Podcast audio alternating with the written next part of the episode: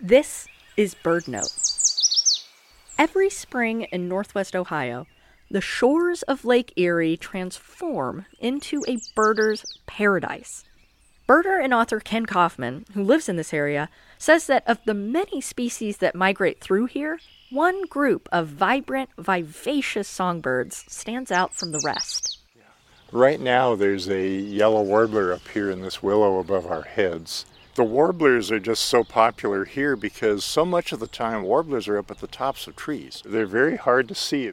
But in early spring here, the trees leaf out later, right on the edge of the lake, than they do inland. And these birds are very hungry and they're feeding out in the open. Many birds, such as this yellow warbler, travel thousands of miles from the tropics and need to refuel before crossing the vast expanse of Lake Erie to their breeding grounds in Canada. You don't even need binoculars to see trees adorned in warblers singing and foraging in plain sight. And we happen to have these protected areas right along the lake that are perfectly set up for birds and birders. Northwest Ohio has earned a reputation as the warbler capital of the world among birders in the know.